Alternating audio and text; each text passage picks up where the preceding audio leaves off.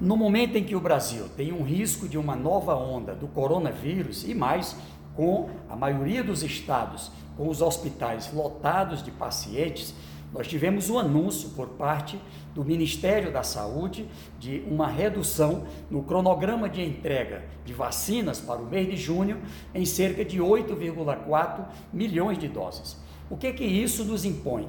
A necessidade da união dos líderes do Brasil, independente da política, uma união para que possamos conseguir mais vacinas. Foi por isso que, pelo Fórum dos Governadores, encaminhamos um pedido de mais vacinas dos Estados Unidos da América ao presidente Joe Biden.